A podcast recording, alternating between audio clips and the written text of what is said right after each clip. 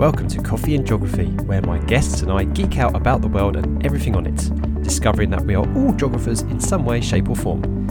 I'm your host, Kit, and my pronouns are they, them, or she, her. So settle down with a brew, hit that subscribe or follow button, and enjoy the listen.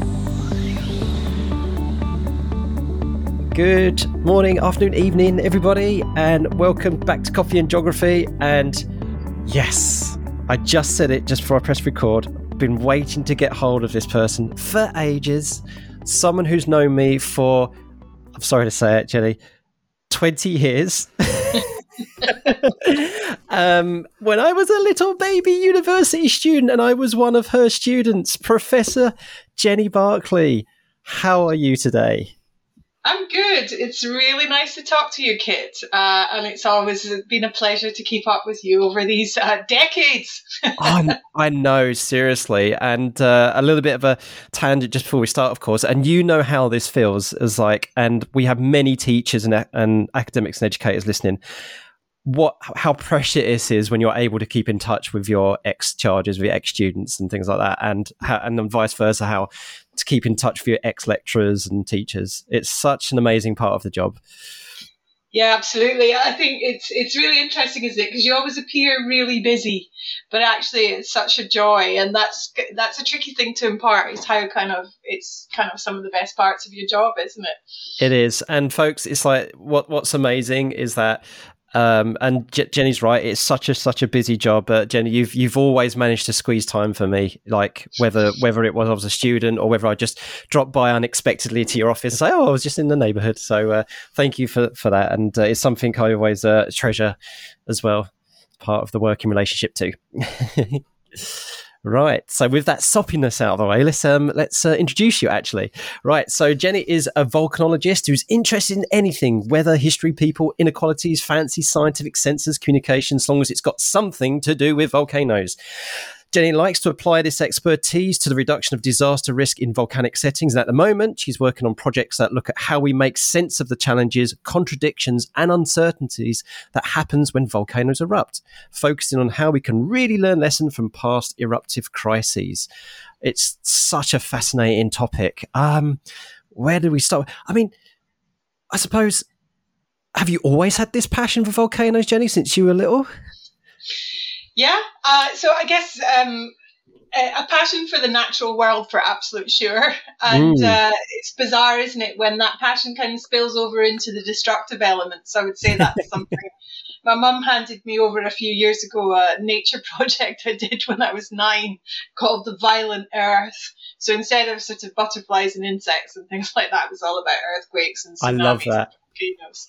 So yeah, and um, I think in terms of kind of people you encounter, it's always a real pl- pleasure when you encounter kids who are on a similar journey, right? Mm. so. And um, as as you and some of my listeners are aware, is that my eldest is um, eight going on nine now, so same age, and I see the same kind of things like at the moment doing some things that you think, wow, okay, that's that's different for an eight or nine year old. Like wanting to play chess is one thing. Um, doing dot to dot. This is doing a thousand dots, dot to dots, not of Marvel characters, not of Minecraft, of landmarks around the world. Like, I mean, that's just it. I love it. And then then Theo comes up to me and goes, "Do you know what this is? Not this is." I'm like, um, "Oh, that's the Hoover Dam, or that's St. Petersburg Cathedral, or something." You know, so.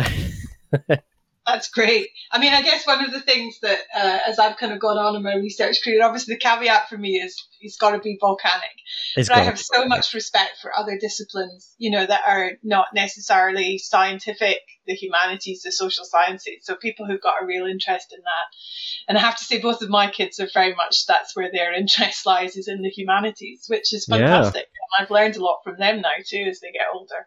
Yeah, and we're we're both preaching to the to the the converted and the, and the choir with the target audience really here but but we know that the that the discipline that we work in is so intersectional and so interdisciplinary mm-hmm. so yeah. and like like you as you said in your intro you know weather history people inequalities sensors you know te- telemetry communication all that kind of stuff you know you can't really be a volcanologist without having an appre- at least an appreciation of all of those things yeah, so. I think I think that's true. I mean, I think if we were able to put our finger on, write an equation, point to that volcano is going to erupt then with this impact, this size, and it will stop at this time, then sure, we could just all focus on the science. But it's so important that we think about a variety of other things because what we're really dealing with is a range of possibilities, uncertainties, mm. and all of these really kind of require those sort of broad spectrum of approaches that uh, people learn through geography. Yeah, absolutely. So obviously we'll we'll come back a bit more to this bit later. But before we uh, get cracking with the with the meat of the discussion, um, I usually ask my guests what um, what they're drinking, what brew do they have with you, what brew do you have with you. Um, do you have a brew with you, or if you don't, uh, what do yeah, you usually drink? black coffee. Black. So I'm exactly coffee central for this black. coffee and geography. nothing more, nothing different.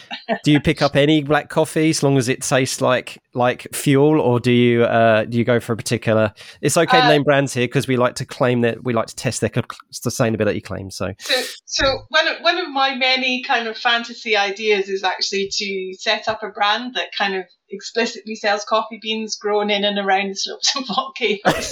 there are a few. there are a few. Uh, one of the big brands is Hot Lava Java, of course. Um, oh, but it's actually to try and set up some kind of environmental justice type situation. So if any, if there's any coffee makers out there who, who tune into this for the coffee part, uh, I'm very interested in that. Um, so Ooh. yeah, I, I'm shameless. I will tend to buy things if it's got a volcano in the front in terms of coffee. sales sales technique, everybody sales technique. Um, so yeah, I mean, so I'm, I'm going to tag a few in when I do the promotion for this episode, and we'll see what we get. You never know. We might we might cast the net. You know, you never know. um, excellent. Right. So I'm going to take a different approach with the whole your location kind of um, chat because um, we've had a number of guests from Norwich already. Um, because obviously I, you know, I'm based in the area as well, so it's quite easy to, to drag friends into this and say what they're what they're getting up to. So, um, let's yeah, let's approach this this way. So I know you've been in, in Norwich for a long, long time, but uh, yeah, so you're up from Scotland.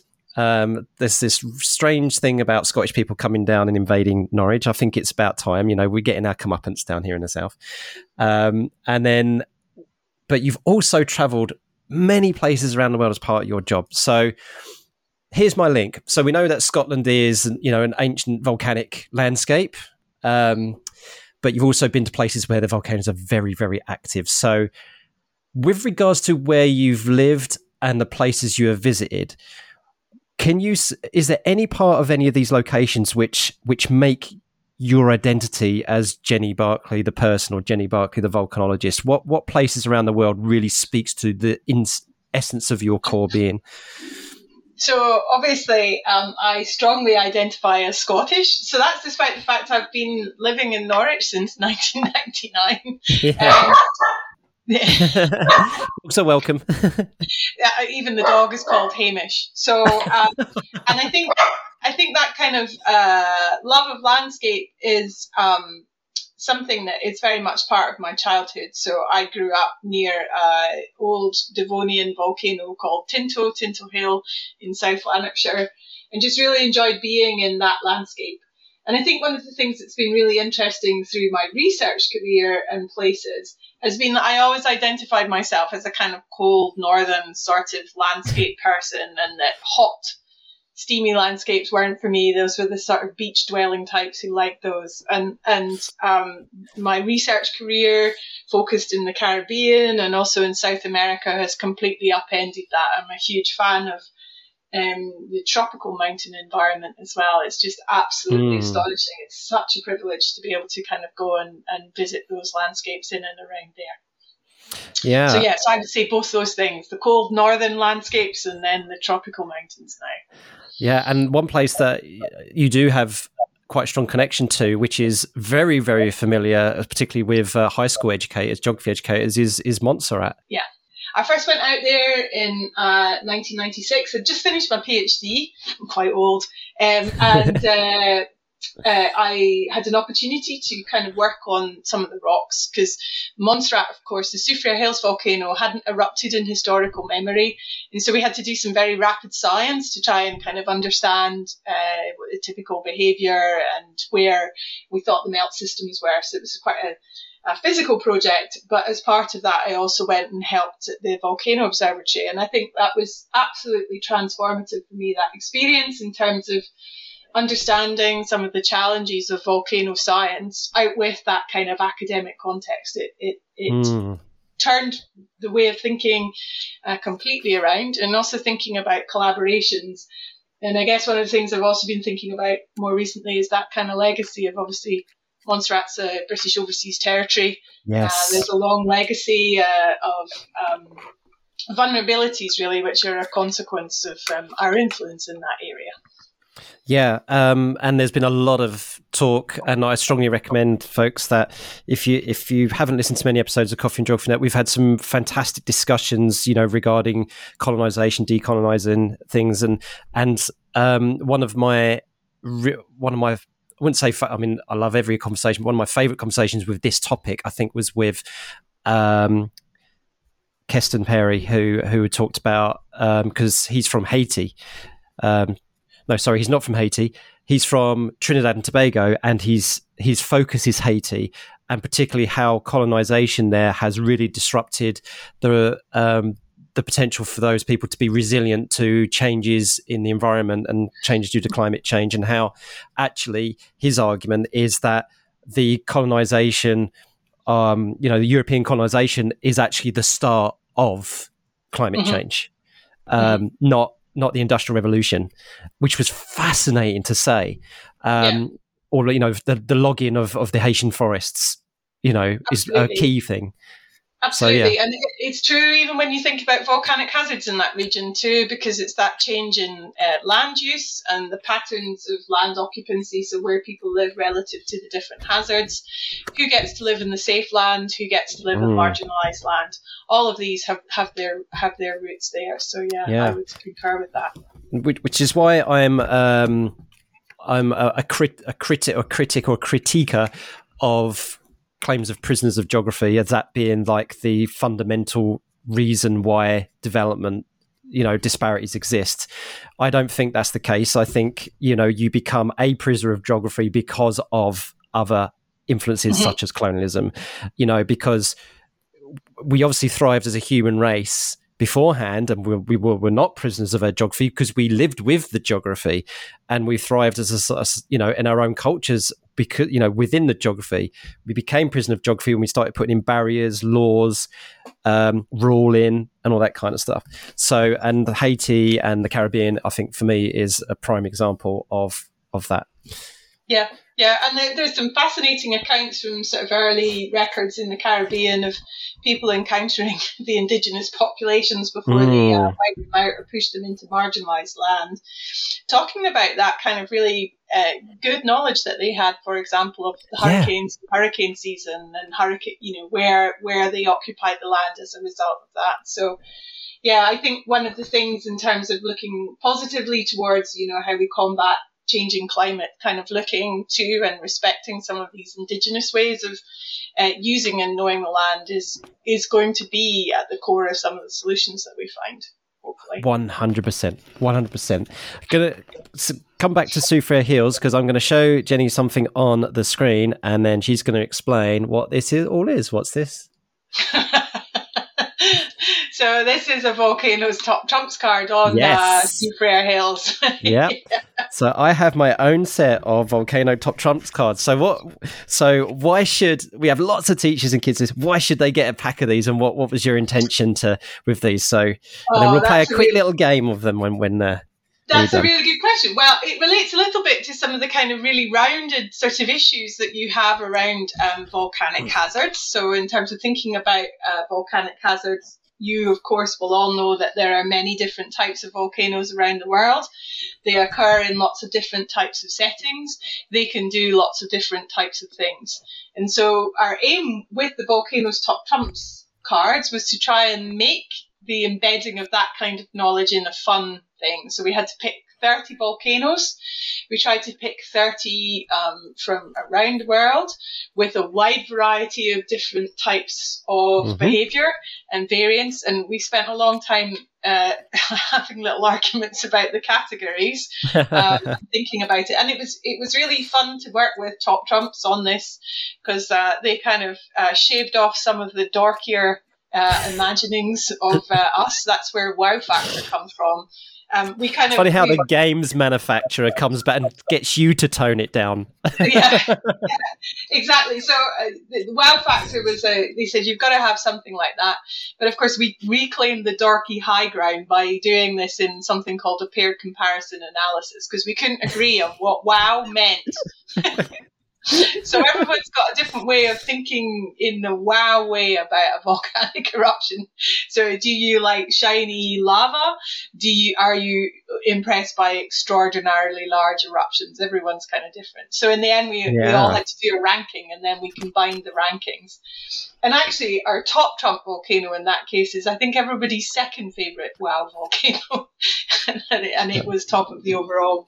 So it's good. And you heard it hmm. Obviously very recently there have been a lot of fairly iconic recent eruptions. Yes. Not, uh, Two St Vincent, which much to my chagrin is not in there, uh, mm. which is the Caribbean volcanoes I work on. So we're currently gently trying to persuade Top Trumps to do an update. Yes, I was just about to ask. you heard it here first. Yeah. Fingers crossed.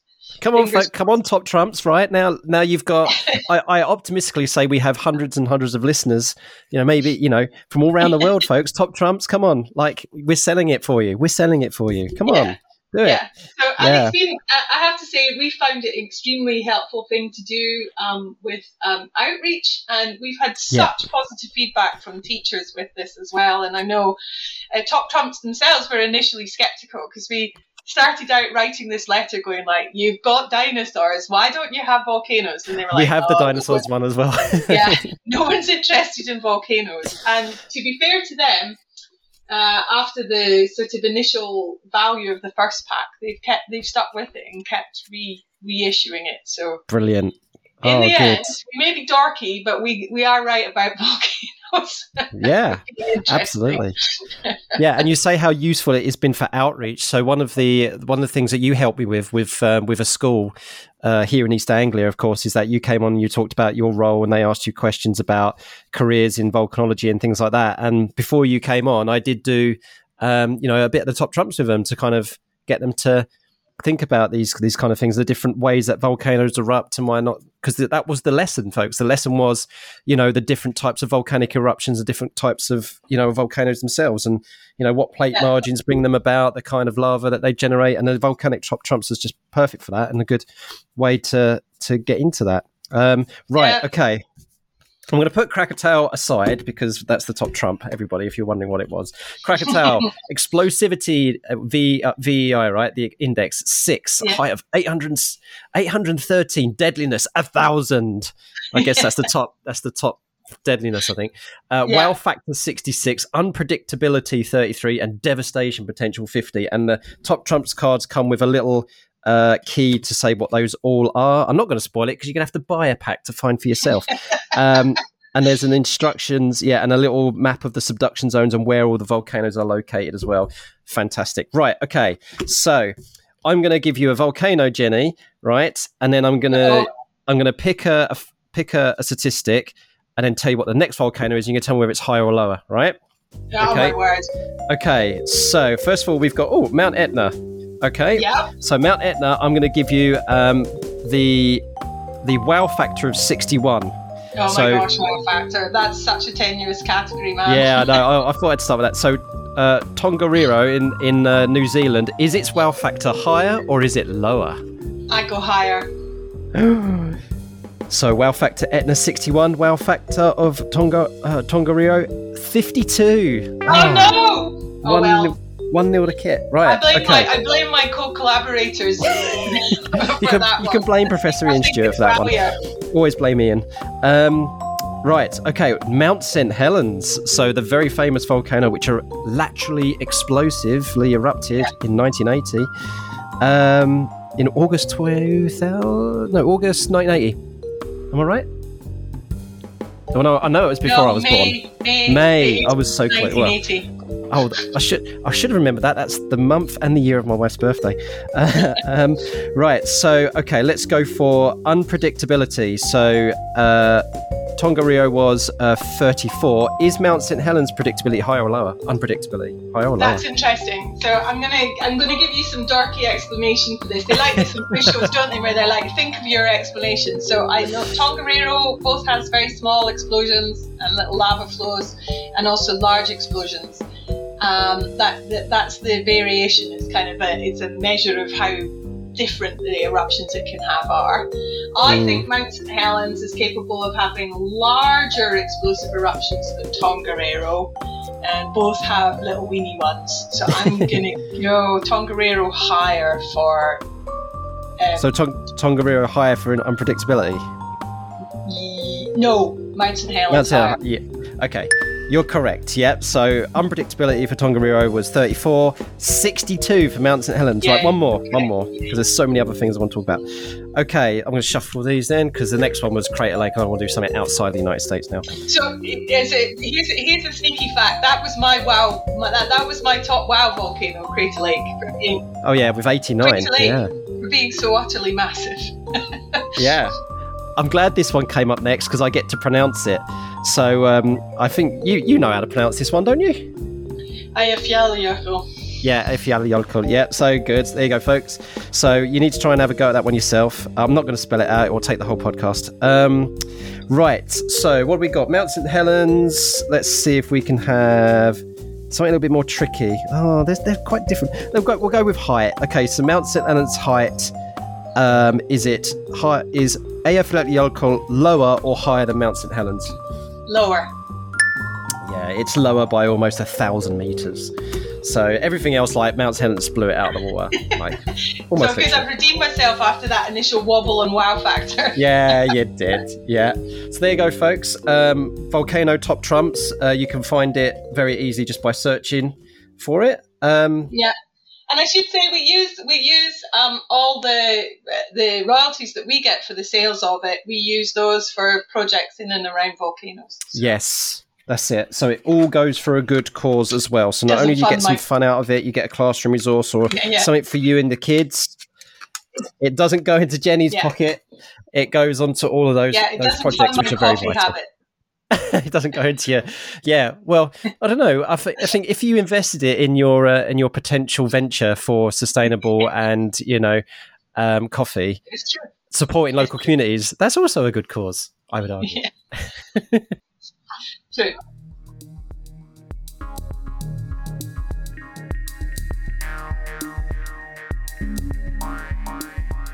Hi, folks. A chance for you to recharge your brew, but also a polite prod to remind you that it's so easy to support this podcast.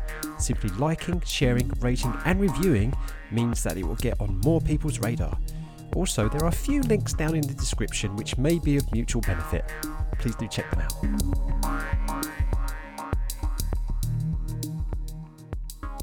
I'm going to yeah, let's stick with volcanoes and play uh, another game. We're going to do barking up the wrong tree, Jenny. I haven't done this the first time this season. I've done this, where I'm going to give you two stories, and you have to tell me which one is fake and which one is true.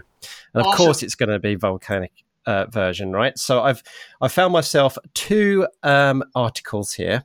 So one of them is about a false story, and one of them is about a true story. So this one here, I'm going to go for Okay, this one from Forbes. Forbes on April the 1st, 2021, this article was from.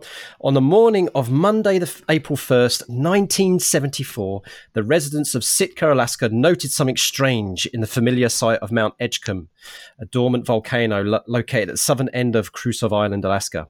A menacing plume of black smoke was rising from the crater concerned residents called the police and firefighters and a Coast Guard commander radioed an ad- the admiral in Juneau, who ordered a chopper to be sent out to investigate.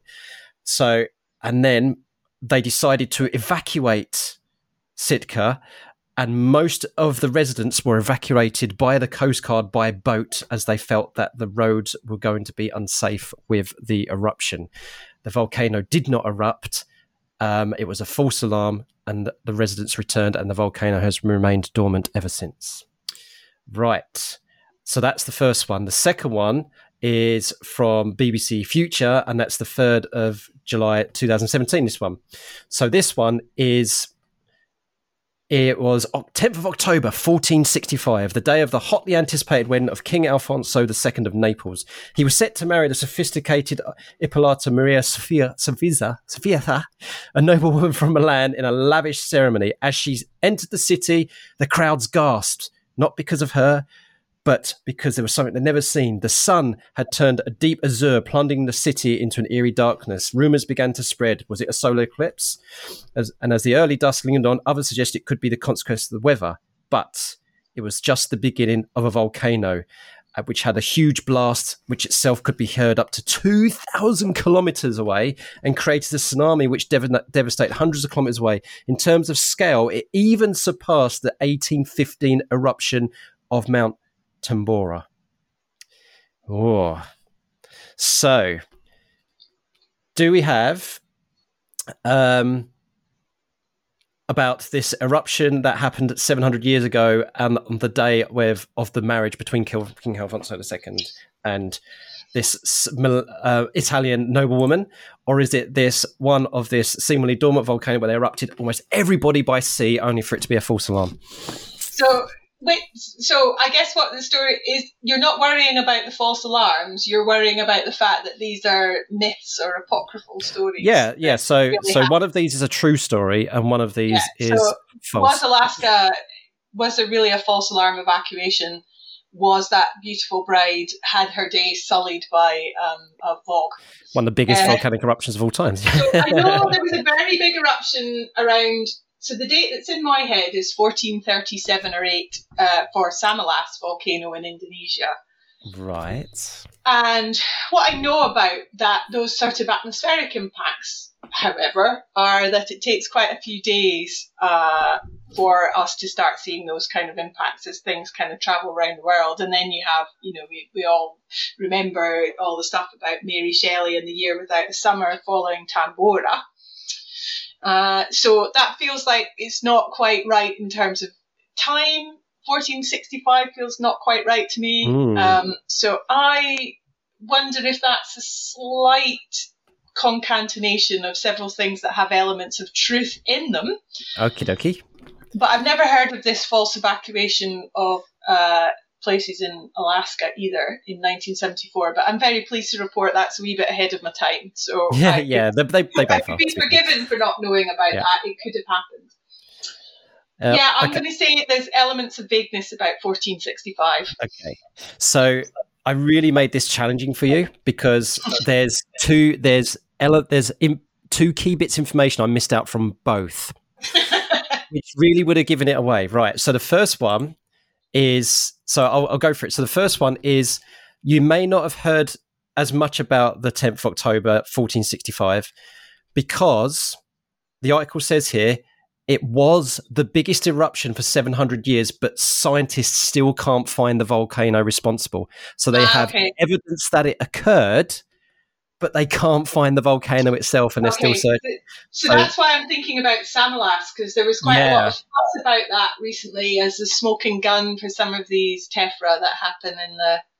Okay, yeah, yeah, yeah. and and they do say they, they the date of the eruption is they think is is is they've dated it to between 1420 and 1430 yeah. and the reason why they said 1426 is because the the the reports of the people at the time saw that this, you know, this darkening sky and all this kind of stuff and all this happening. So they think, well, yeah. that's probably when it happened because of the vis- the visual accounts at the yeah. time.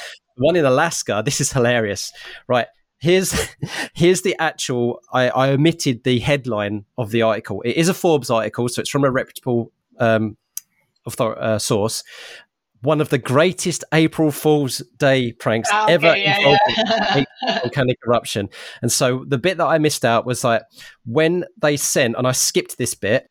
So when when they sent the the helicopter up to the volcano, this is what it said. It said stacked in the cone of the volcano, burning with a greasy flame, was a huge mm. pile of old tires. And spray no. painted in the snow beside the tires in 50 foot black high letters were the words April Fool. April Fool. Nice. Nice. Yeah, I'd never heard of that evacuation, but also I have to say that that kind of the tying together of dates and times and things like that, there is, yeah, there's a lot yeah. of uncertainty around there. So I'm cool with yeah. that. I'm cool with my yeah, answer. And, and also, it, it just goes to show really how, you know, how much of both an exact and an unex- inexact science volcanology is. You know, you're playing with especially when you go further further back of time you can have geogra- geological records which you can carbon date and be pretty precise and things like this but then you can have something like this where you'd have no clue and you're only going on you know vague visual hearsay records of stories yeah. in this case this wedding between king alfonso ii and ippolita maria sofia no yeah. it's not spanish it's italian so it's probably forza it's just forza it's probably Forza. Yeah, so I, yeah, I know. Uh, yeah, so Samalas, I just googled it there. That's twelve fifty seven. So so that was a wee bit earlier. So I was misremembering that date too. Yeah. I think you're I think you're dead right because one of the things that's really important about volcanic eruptions is is when you're thinking about volcanoes is the time, the temporal and the spatial scale over which you are interested. So in the case of a volcanic crisis, or for or for example having your wedding spoiled, um, the time scale that you're interested is typically hours to days. When yeah. you're thinking about a volcanic history of a landscape or thinking about impacts on climate, for example, the time scale over which you're interest, interested changes. And the resolution of our record, um, obviously, with historical records, we've got that hour to hour change record. But with the geological, which is where I come from to start with, looking at that stratigraphic thing, you're, you're really, your temporal resolution goes down, but the yep. number of eruptions that you understand goes up. Because obviously, with that variability we were talking about before, it's really important for us as volcanologists not just to understand what happened during the eru- last eruption, but to happen to understand the likely range of behaviour that a volcano has. Absolutely. That's exactly why we yeah. had that category in top trumps. Yeah, very well segue. Well done. That's brilliant. I mean, it's yeah, and you, yeah, knowing that geological history or knowing the history of the landscape is so so important. It's like yeah. one of the key things. Right. Okay. One last thing to do before we uh, end up is to talk about you a little bit personally. Spilling the beans. You said uh, I love I love this. Jenni says she is an absolute crybaby. So Christmas adverts, people being knocked out on Bake Off, anything at all. Okay, Jenni, I'm, I, I have to ask you. Um, I need you to spill the beans on the saddest sob story you possibly are willing to share publicly. Um, have you, you have one? If you have many, can you pick one? oh my goodness! So, so um, so what do you mean kind of like in in the vein of me crying about something yeah. to do with Bake Off or uh, or it do you mean it could be something absolutely ridiculous and you'd just burst into tears one day. It could be. absolute volcanic disaster. Well so I think we'll we'll avoid the actual incredibly properly sad things. Let's see if I can sure. think of something that's a little bit illustrative of ridiculous crying. Well, while you're um, thinking, I, will share one of mine. I've, I have I have mentioned this before. I think is um, there was there was an episode of uh, Star Trek Discovery in season three when um, Adira came out as non-binary rather than uh, like and wanted to use certain pronouns. And actually, I knew the backstory to it because the because the actor uh, they were coming out as non-binary as well. And so they took the opportunity to do it both on screen and kind of like together. And it was just like such a lovely moment. And it just hit me right in the feels. And then i was like on the floor going so not just not just not just for them coming out but also because of uh, the reaction of the other characters. It was like i'm not she i'm they. And they were like okay and then the next scene, you say, "Oh, look, they're so tired." And I was just like, "Oh my god, I can't do it." So yeah, there you go. That was one instance of many of me being a crybaby. So I, I definitely. Um, so one of my favorite shows to watch is The Great Pottery Throwdown. I love create. I love creative things, and the guy there, who's really when people produce a really nice so I have to say, I do kind of have to. I keep it on the down low, but I do have a little tear when PhD researchers that give of mine give particularly good talks. I really kind of nail it. Then I just Yeah. I, you know, I hide it obviously because I dwell in the world of academia. But yeah, it's, Yeah. um, I would say that's it. That's where that's what I can think of, and it's a sort of diffuse memory. I can't think of one in particular, but certainly, you know, when when people really, really kind of get it and fly for themselves, Yes. Yeah. little bit of a cry then. Oh, Jen, there's yeah. No, I think there are lots and lots of people listening know that they've had a bit of a lump in their throat too when they've seen you know a student or someone do really well, and uh, yeah. But it's just because I know I'm going to make sure that um, that you're gonna you're gonna share this with all your PhD students, and they're going to know that now that you how deeply you care about how well they're doing, which is completely on on par for you. I, I totally get it. Oh, oh, that's such a nice thing to finish off. All right. Okay, uh, so let's moving moving on now. To save save your embarrassment. We, what we're going to do is we're finishing off now with uh, we are all geographers, where we link all of our guests together through single words um, and seeing how people have different takes on them. So last week we spoke to uh, Kiko Tomitaka, a wonderful, wonderful educator teacher up in who's living in Scotland but is from Japan. Um, so we had a lovely chat with her, and she was given the word Christmas by the, the guest before, by Dan Hong, to do some 30 seconds on. Now, Akiko has actually done something very geographical, but very um, specific to where she's from in Japan. And she had to explain this one to me, and I had to look it up. But she gave me uh, Kuroshio. Now, I'll have to translate that for you, right? Uh, Kuroshio Mhm. is uh, translates to um, the black current or black stream. And what this is, so I have to tell you what it is in order for you to do your 30 seconds on it, right? So the Kuroshio current is on the west side of the clockwise North Pacific Ocean gyre. So it's this very strong ocean current that pushes past the east coast of Japan. So that's very so very specific. It's, it's very rare we have something very geographically specific like that. So um, yeah, it's how you wish to take this, Jenni, for thirty seconds is entirely up to you. I mean, you know, ideally it's got to be about the Kuroshio current off the east coast of Japan. But if you kind of segue onto ocean currents in general, we can forgive you. Uh, but I, I think uh, Akiko is probably very interested to hear what you might have to say about that particular part of the world.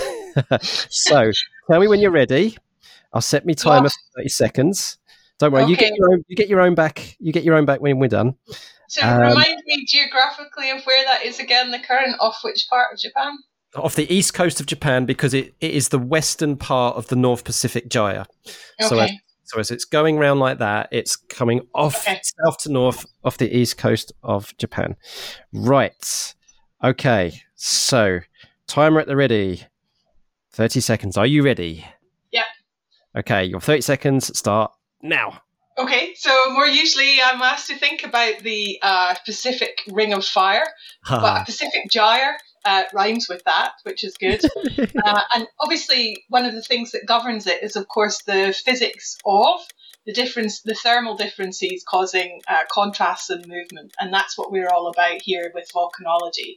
And one of the things that I really love about the environmental sciences more broadly is how you can use physics to link phenomena and understand a whole load. So understanding an ocean gyre current um, is just the same as understanding the currents that come up from volcanoes, with the hot, wet, hot atmosphere hitting the hot volcano hitting the cold atmosphere. Very, very nicely done. Very nicely done. Ah, yeah. And again, going back to what we are saying about the intersectional, interdisciplinary nature of our topic. Ah, brilliant. Okay. Um, your turn then. So for uh, it's actually going to be really, really lovely. You've got a very good opportunity here because next week, folks, we're going to be hearing from a bunch of students. Um, oh, great. Which is amazing. A bunch of uh, high school students who are going to talk to us about something really special. and you're not going to want to miss it. So Jenni's word is going to be tackled by a bunch of high school students. So it doesn't necessarily mean you have to change what you were going to go for originally, um, but it's just to let you know who's going to be tackling it. I'm really, really interested to see how they approach it. So, what do you think, Jenni? What are you going to give these these students? Because there's going to be a few of them, I might give them 60 seconds between them. Um, well, okay. So originally, what I thought I was going to do was try sublime. Okay, yeah, Well, the sublime is often applied to volcanic phenomena, but it could be also true for many geographic phenomena. So it's thinking of things as both uh, slightly terrifying, but also really amazing and wonderful about the natural world. Uh, so, we can go yeah, let's stick with Sublime. Yeah, there we are. So tune in next week, folks, for um, seeing how those students get on with the word sublime. Right then, Jenni, now's your chance to give some shout outs, you know, to your PhD students or anybody else. Um, some shout outs um, and also um, how can people uh, follow you or get in contact with you if they want to touch base, see what you're getting on with, or they would like to collaborate. So who'd like yeah. to Absolutely wonderful. So, those of you locally, uh, come and see us at the Norwich Science Festival. Yes. We're going to talking about that as soon as the recording switches off. Uh, we love to do outreach. You can find out about us on the UEA Volcano Outreach webpage. Uh, some of the resources and things that we've been talking about today are available there. Mm-hmm. And one of the things I think that is absolutely critical to making advances in this field is your collaborators. So I've got too many to mention because, as I mentioned previously, I'm very old. Uh, but yeah, I, I really want to finish by saying uh, science is never an individual endeavor and it really isn't in volcanology. So, massive shout out to all the collaborations and all the kind of joy that comes from working across Aww. disciplines and with many different people, yeah. including, of course, my PhD researchers. Including your PhD students. so you've got, uh, I believe, your Volcano Jenni. That's Jenni with an I on Twitter. Is that right? That's right. Yep, I'm there. I have done my first TikTok last week as well. We were working at the oh. Natural Museum, so we'll see how that pans out. I was banned from it by my kids when they were a bit younger, but I'm now unbanned. So yeah. so is that because you're cool again, or is it because they're too old to care? Uh, too old to care. I think. yeah. Uh, yeah, I, I had a I had a I had a quick little dive into my first ever TikTok. It got quite a bit of attention, but I'm like, uh, maybe I'll give it. A, I'll see how that goes before I have another go at it. But a lot of mm. educators are getting on it now, saying actually, you know, mm. TikTok's pretty good. So, but I, I, I will. I'll have to get someone on who's a who's an avid TikTok user and actually try and convince me that I should be using it. So we'll see. Well, Jenni, this is absolute delight. Been wanting to do this with you for absolute ages uh, because I really felt that loads more people needed to know kind of like what you do and your passion for it and why it's important. And so it's been an absolute delight um, to talk to you today for the podcast. Brilliant. Thank you. Thank you so much for listening. We hope you had fun. If you haven't already done so, please subscribe so more stories and experiences can drop into your favourite podcast app. If you fancy being a guest or have any feedback, follow us on Twitter at coffeegeogpod and send us a DM. Or you could email coffeeandgeog at geogramblings.com. Until next time, keep geogging.